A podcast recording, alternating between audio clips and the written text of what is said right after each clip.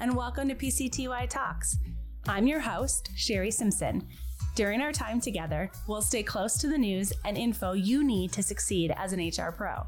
And together, we'll explore topics around HR thought leadership, compliance, and real life HR situations we face every day.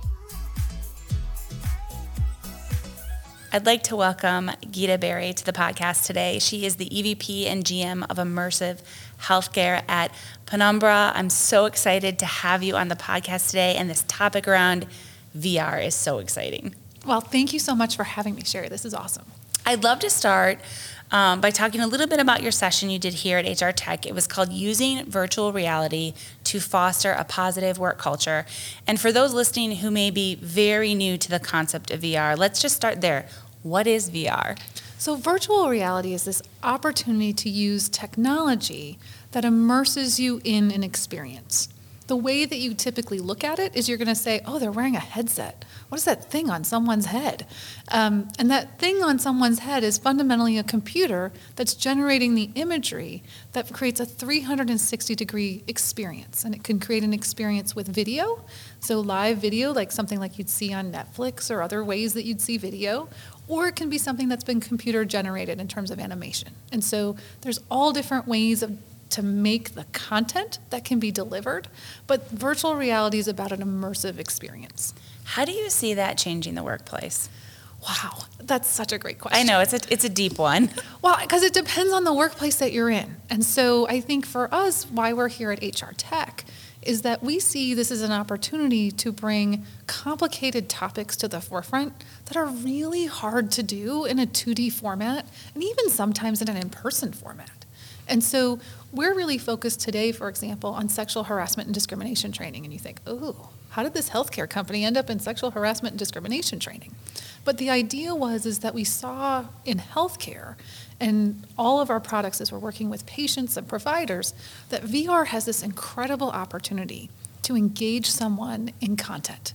And if you engage them in content, they can go well beyond what they think they can do if they're doing it through traditional means even with the most incredible practitioner, the most incredible provider, the incredible leader or teacher or guide for content, VR just adds that element of I'm there. And if you're there, all of a sudden you're so much more engaged. And so if you go back to sexual harassment and discrimination training, I may not want to necessarily do my standard compliance training this way, but with sexual harassment and discrimination, it's really about I got to put myself there to really understand what's happening? Because if it's not happened to me, I'm watching a video and I'm like, oh, that's kind of lame. Yeah. Right? Like, is that really going to happen? Oh, that's a canned video. What does that look like? Um, but in this case, we can not just put you as a bystander, that third person who's watching a skit or watching something happen.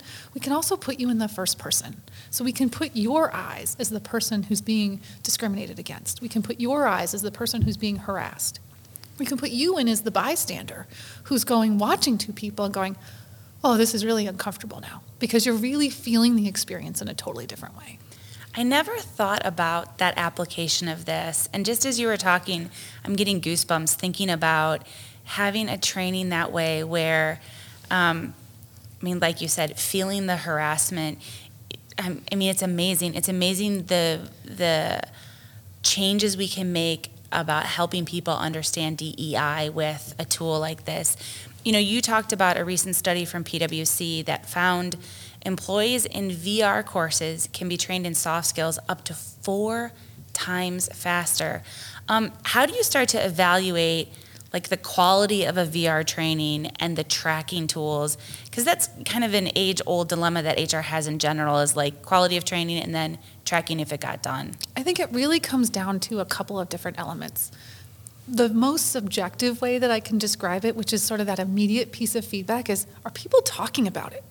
I think if you think about so much training and things that are developed, people do them because they're trying to check a box. They go to training. No one goes, Yay, I want to go to this compliance training. Like, I have yet to meet that person. I'm a business leader. I don't think I found anyone on my team that's like, Yes, I can't wait to go to that training today. Um, but the difference is, is if they're talking about it after the event, um, what we see in the scenarios and the scenes that we build is that people want to know how the stories end. And I've never been to a training where someone actually cared to know where the stories end. That to me is what gives you that subjective sense of like, are we making progress? The next step then becomes okay, are there qualitative ways to do that? I mean, beyond the qualitative, can you get to quantitative ways to do that? And you start to ask yourself the questions of retention. You can test later to see how are things going. You can also look to see how are my incidents going over time right? So if you're specifically in this case doing sexual harassment and discrimination training, you train your entire employee base, you know what that looked like when you were doing traditional training, you can do the VR training and say, did we improve? Did we get better? Did we have or are we having different conversations? Again, that's more qualitative, not quantitative, but that's how you start to know whether or not the training's making an impact. You start to see it pretty immediately because people talk. And you don't get people to talk about this kind of training at all. No, I totally agree. We just went through our um, basically our security training on you know the things that you need to do when you work in an organization that has very sensitive data. We do it every year, and it's it's one of those things where you kind of get used to doing it, so you know how it's going. But again, nobody's talking about it. Nobody's having these kind of sidebar conversations like, "Hey, did you take the security training this week? Wasn't it awesome?" So to have that experience, um, that's fascinating. Do you ever see?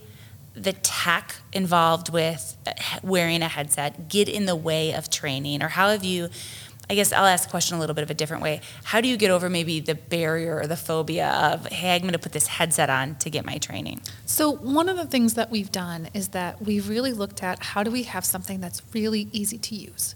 Um, if you take just a straight gaming headset, right? So if you anyone's out there with kids who have an Oculus headset, a VR headset, and they're out there gaming, you know you're going to end up with a headset, some controllers. You got to figure out how to use this. You're setting up all these safety barriers. You don't need that for training. You're going to be sitting. No, I don't know anyone who's interested in standing and using Beat Saber, for example, to go ahead and do their, you know, sexual harassment, discrimination training or other trainings. Um, so if you build a really simple user interface such that you can walk someone through a tutorial, it's really straightforward, and they can get into that content relatively quickly, that's what we see as the opportunity to get someone comfortable with VR. And what we know from healthcare is we've seen people of all ages really respond incredibly well to VR. There are going to be some people, just like anything else, where it may not be the thing for them, but that's not different than putting somebody on a computer or putting somebody on a mobile device. That's just everyone's comfort with technology. But people really get into VR. It's kind of amazing. One of the reasons I asked the question about the tech getting in the way is you actually brought in a model of what you're using. And, and I know if you're listening, it might be a little harder, and we'll post a link in the show notes so you can actually see this. But maybe you can describe a little bit about the actual product of wearing a VR headset and what it looks like and how you interact with it. So, what you're going to do with a VR headset, I describe it as like wearing a hat. Um, you're going to put on this hat. The part that's the goggles, maybe, is another way of describing it, that has the lenses and the cameras in it. it sounds so complicated and detailed. Really, you're just putting on a hat with a computer on your head. That sounds really strange. You're gonna, you're gonna sit down and put a computer on your head. Um, but the key about putting that device on your head and getting it comfortable and snug is that you are going to now be immersed in a different kind of experience. And so it's that experience. I describe the headset and the hardware, just a piece of hardware, right? Like to me, it's the, we all care about our phones, but really what we do with our phone is what's on the inside right? It's about the apps that you use, it's about the calendar, it's about your email, it's about all those other functions. Whether you embody it in an Android device or in an, an iOS device, it's how you personally choose them, but fundamentally, still hardware. Um, and it's important hardware. I don't want to distract from anybody's recent release, but the key is what's on the inside. And how comfortable are you with that user interface? How comfortable are you with that content? Is it easy to use and easy to access? Because like any other training tool if it's not easy to use it doesn't matter how good the training is. People will not accept it. They won't choose it. They won't incorporate it whether it's at an enterprise level or if it's even just the individual user who's got to go in and do that training. So, as much as I've talked about VR and the generalities of like how does this technology work, um, the specific technology that Penumbra makes is our Real Vision VR training and wellness. What we've done to solve those questions around how do we make this easy to use is we've gone to complete gaze based navigation. It means that you just move your head in order to select, to choose things, keep it really simple for the user to get comfortable with the VR experience. What we've also done is we've built our own content. So the content itself is intended to be really engaging. No one wants to go and put on a headset and just watch something that they could watch on another screen. The goal of this is that one, you've got 360 degree view. There's stuff working, there's stuff going on in the background around you. There's just like you would be if you were standing there watching something happen, whether it's happening to yourself or happening to you as a bystander. This experience feels like you are there. And that is ultimately our goal with the technology. And that's what unlocks the kind of the training experience and the quality of the training experience that you were pointing to earlier, Shari that quality is so important and i'm curious if you could elaborate you know for those listening and they say yes you know what i'm totally bought into this idea of vr i want to bring it to my organization. I want to think differently about training. How do i evaluate a good vr offering? Because i suspect just like any other training there's probably offerings that are very robust and immersive and there's offerings that i would consider check the box so what I'm going to say is like like anything else at the forefront of technology, you got to try it. Until you try the experience, you any professional, HR professional is going to know their teams best. They're going to know what fits for them, they're going to know what feels right. They're also going to know whether or not an enterprise training like environment, like an office environment makes sense, or if they're looking for something in a different kind of environment. It has to make like you've got a whole bunch of folks, for example, in a manufacturing environment, the office environment may not feel like the right place for them. So, the same way that you would look at training for your broader other tools, you want to apply that same type of thinking for VR. But probably the most important thing is you've got to try it. One of the hardest things with VR, and I think it's not just our VR or any VR that's out there, really hard to describe in a 2D format what an immersive experience is like and how transformational that training can be by being immersed in the training. So make sure you ask to try it. Run a pilot, right? Run a pilot and see how your employee population feels about it in that experience, right? Build that confidence just like you would with anything else before you made a major purchase opportunity. It should be accessible in a way that you have that opportunity to learn from that and then you get more comfortable and you know you'll know the differences pretty quickly. I love that you're encouraging our listeners to try it. Um, so I have I have kids. I have boys who are into VR and um, recently got an opportunity to try a game where you walk a plank off of a very tall building and this girl could not do it. I was like, yep, nope, not doing that. Thank you for the experience. I'm, I'm good. Um, but the idea of doing it in this format really resonates with me. I want to switch gears just a little bit and talk about kind of the evolution of where VR is going to take us. And I'm, I'm curious your perspective.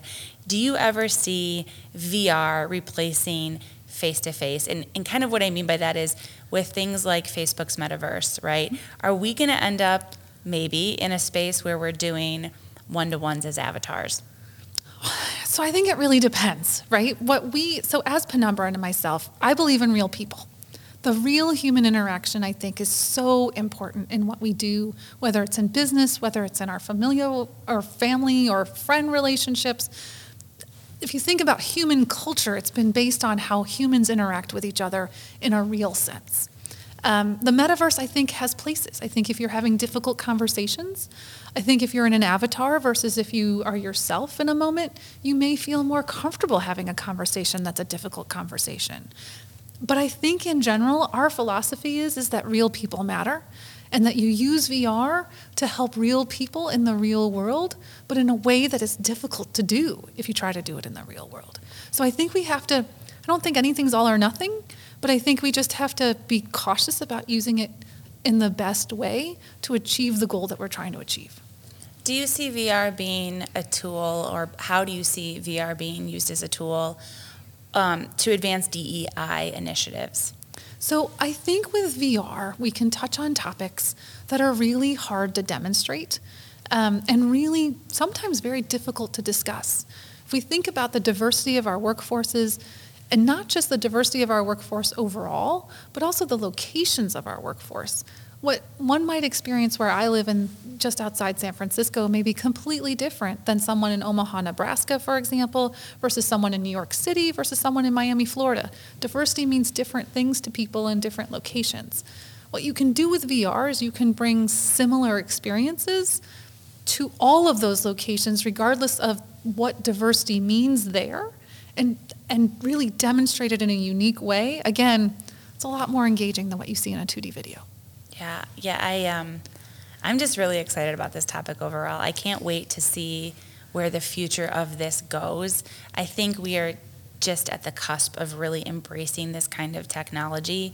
You know, um, somebody on my team, we've often talked about using VR now that we're, you know, fully remote or mostly remote, and we still have physical locations. So, like, how do you bring in the culture using VR and have them walk around the office, come to a meeting, and just experience the environment that we've tried to create in an office space? But at home. Um, so I think there's so many opportunities there for us to just think differently about using this kind of technology. And sexual harassment training is, is one of those areas where, like you said, if you've never experienced that and never felt that, VR is a really great way to immerse yourself in that. I am curious though, as you talk about that kind of tech, has there been any talk about the user feeling trauma from going through a training like that? So the research would show is that, and that's what we've been really cautious about and how we've thought about the training. And this is where the experts that we've worked with, the last thing you want to do is create trauma. So we, again, the way that we've built the content, the how we've built the scenes, has been done in a thoughtful way to not not just create new trauma, but not but bring back trauma for someone who's been in that same experience. We've tried to be really respectful about the experiences, but also be meaningful. It's hard to say, you know, again, when you think about the diversity of people and the different kinds of experiences, but our goal is, again, to be teaching um, and winning forward. No one wants to create any trauma. I think that's true no matter what training modality you're going to use, right? You've got to be sensitive to, to the room. I'm just, I, I, was very curious about how your organization kind of thought through those things, so that's good to hear. Yeah, so we did that with experts in the training area. We, I mean, again, I, I wish I could say that we're all experts in everything not possible. Um, and so we've reached out to experts. We've reached out to people who have been doing a ton of sexual harassment and, tr- and discrimination training and what they've learned over time, their PhDs. We've gone to legal experts to say, what is the best way to approach this?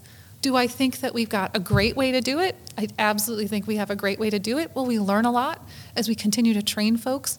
Absolutely, and we'll continue to hear that feedback and innovate our product from there. So as you're talking about where will VR go and how that will that continue to advance over time, I think it will come from experiences like this that will then branch us in so many different areas.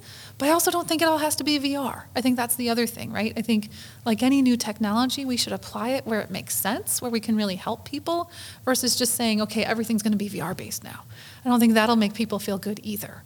Um, and I don't want to miss out, so I also want to touch base on the wellness product because if you start to talk about the concepts around what else can you do with VR, um, this platform, this Real System Vision VR training and wellness, also has 100 plus experiences, 20 hours of content around just wellness. It has guided mindfulness, it can take you to a beach, you can go visit cities. So it has the ability to teach more in the middle of providing you a training experience or completely separate from a training experience. Because if you think about those employees who are working remotely for, and also those employees that are working in physical locations, everyone's a lot stressed. This has been a rough few years. Um, and we are, I think, happily talking more about mental wellness and the challenges. And technology like VR can also, when you can't take a break, or when you can't get out to that beach or you can't get out to that location, we can get you to a beach, we can get you to a forest, we can get you playing with sloths. Um, we can get you lots of different places that where a 15 minute break in your day or a five minute break, whatever that time that you have, you could take a short break and just chill out for a little bit. Um, and I think having technology like this that can not just be your training product, because you don't want that to be like, uh oh, there's the VR headset, training must be coming. Um, you don't want that kind of experience. What you want is to be able to say, that experience really transformed me. Um, and I was able to do something. And so, for example, like these could be available in break rooms. Um, and in a break room, you want to take a break and jump into a VR headset, and that could be a really normal experience as we continue to grow. So it doesn't just have to be about training. There are so many other ways that we can put VR in the workplace to help people, but in a really meaningful way. It's such a good example. We were just talking before you got in here about um, taking breaks during the day because we're remote and like, you know, can we take, you know, hyper naps or whatever, you, you know, those kinds of things. And uh, we were just trading secrets around, you know, meditation apps and stuff. But I absolutely love the idea of putting on a headset, hearing the ocean for five minutes in between a call. Man, that could really calm your nerves in a lot of ways. You can go snorkeling, you can go swim with whales. We got all sorts of great things that you could do. Absolutely. and you that's could do something different each day. And I think that's also the fun of it, is that you don't have to choose the same experience every time. Um, but if you do have an experience that you love, you could put it on repeat and do it for as long as you want and just hang out there. So many different ways that you can use the technology. Gita, what a great conversation. And I'm excited that you came and shared it with not only me, but our audience, because I think it's something we really got to think about for the future of how we create great employee experiences. And this is just one more tool to do that with. Well, I'm so thankful for the opportunity. Thank you so much, Shari. This podcast is brought to you by Paylocity, a leading HCM provider that frees you from the tasks of today so you can focus more on the promise of tomorrow. If you'd like to submit a topic or appear as a guest on a future episode, email us at pctytalks at paylocity.com.